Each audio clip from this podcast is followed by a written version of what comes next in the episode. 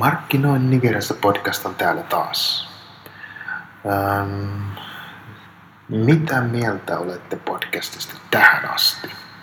Eli omasta mielestäni tätä on ollut ainakin todella kiva tehdä. Se on jokin kumman masokistinen nautinto, kun kuuntelee oman äänensä hirveyttä ja alkaa arvostamaan radiojuontajien ja muiden äänityöläisten työtä aivan eri tavalla. Mutta eihän siinä mikään tota, kaikesta oppii, kaikessa voi tulla paremmaksi ja tosiaan arvostan teiltäkin saatuja kommentteja ja ehdotuksia siitä, miten tätä voisi kehittää vielä paremmaksi. Siis vielä paremmaksi on nimenomaan oikea sanamuoto. No, mennään tämän kerran aiheeseen, eli tässä jaksossa arvuttelen hieman sitä, miksi Nigeria allekirjoittanut tätä Afrikan mantereen kattavaa vapaakauppasopimusta ja mitä Kanan osavaltion kuvernöörin kanta on jo alkaneeseen presidenttipeliin. No, eli tämä AFCTA, eli Afrikan maiden välisen vapaakauppasopimuksen tarkoitus, päätarkoitus on helpottaa tietenkin kaupankäyntiä Afrikan valtioiden välillä, poistaa tulleja, tuontitariffeja, tuontirajoitteita, sen sellaista edistää ja helpottaa tavaroiden liikkumista maasta toiseen Afrikan sisällä. No, Afrikan 55 maasta 44 allekirjoitti tämän vapaakauppasopimuksen Ruodan pääkaupungissa Kigalissa.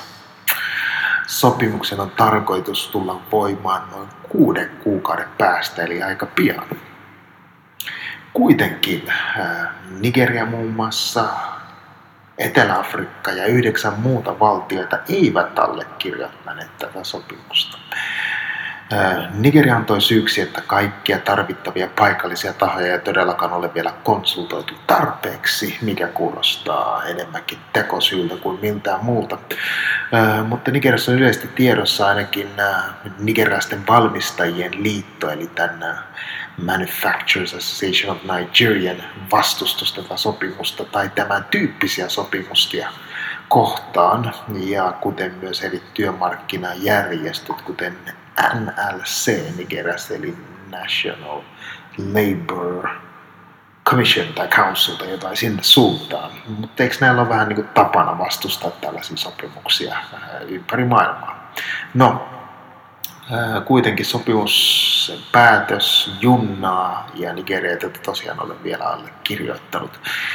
Aika pitkälti samalla perusteella Nigeria on vastustanut muun muassa EUn ehdottamaa EPA, eli Economic Partnership Agreement, tai European Partnership Agreement, jos taisi mennä olkeen. Eli EUn ja Afrikan välistä kauppasopimusta, jota on jo väännetty yli kymmenen vuotta. Äh, muistan Abuja-ajoilta niin muutama ihmisiä, jotka teki töitä tai parissa ja itse en tiedä voiko olla mitään turhauttavampaa kuin vääntää samaa sopimusta eli kymmenen vuotta ja tietää, että vastapuoli ei tule ihan allekirjoittamaan sitä ihan lähipäivinä tai lähivuosina. No, Etelä-Afrikka myös jätti tämän AFCTA-sopimuksen allekirjoittamatta suurin piirtein samaan perusteen kuin Nigeria. Afrikan kattava vapaakauppasopimus siis kattaisi 1,2 miljardia ihmistä ja kokonais-BKTn arvon, joka olisi noin 2 triljoonaa euroa. Yhtenä suurimmista tavoitteista tällä sopimuksella olisi poistaa 90 prosenttia kaikesta tulleista Afrikan välillä.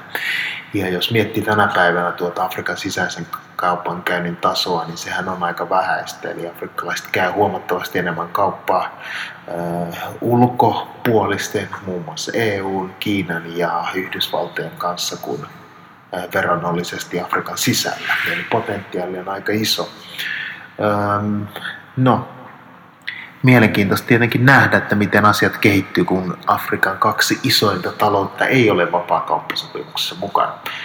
Mutta historia tietenkin näyttää, se voi olla myöskin mahdollisesti hyvä asia. No mennään sitten toiseen hieman kevyempään aiheeseen, tai en tiedä onko tämä, onko tämä yhtään kevyempi, jos, jos miettii, että tota, mikä tämän aiheen tausta on. Eli toisena juttuna tällä kertaa päästään taas näihin Nigerian erikoisuuksiin. Eli ensi vuoden vaalit lähestyvät kovaa vauhtia, presidenttipeli on jo aloitettu. Eli melkein viikoittain kuulee uusista pressaehdokkaista, joita löytyy liikemiehistä ex-poliitikkoihin, journalisteihin ja äh, blokkareihin ja, ja niin edespäin. Ehkä hauska, mutta ainakin jossain määrin todellinen juttu tulee Kanon osavaltiosta. Eli Kano on pohjoisen Nigerian keskus ja koko Nigerian toiseksi väkirikkain osavaltio. Eli Lagosin jälkeen siellä on arviolta noin 12 miljoonaa ihmistä. No Kanon kuvernööri on päättänyt ilmoittaa haastavansa nykyisen presidentti Puharin oikeuteen, jos hän ei suostu kisaamaan presidenttiehdokkuudestaan toiselle kaudelle. Siis, siis haastamaan oikeuteen, jos nykyinen pressa ei lähde kisaan mukaan. Siis mun ymmärrykseni mukaan niin yleensä joku haastetaan oikeuteen, kun hän tekee jotain väärää tai mahdollisesti laitonta. Mutta ehkä kanon kuvernöörin äh, Kandujen on sitä mieltä, että jos hänen suosikkinsa ei lähde mukaan vaalistaisteluun, niin se on vääryys koko ihmiskuntaa vastaan. Ihme, kun ei haasta Haagin sotatuomio oikeuteen, siis oikeasti haastamassa oikeuteen.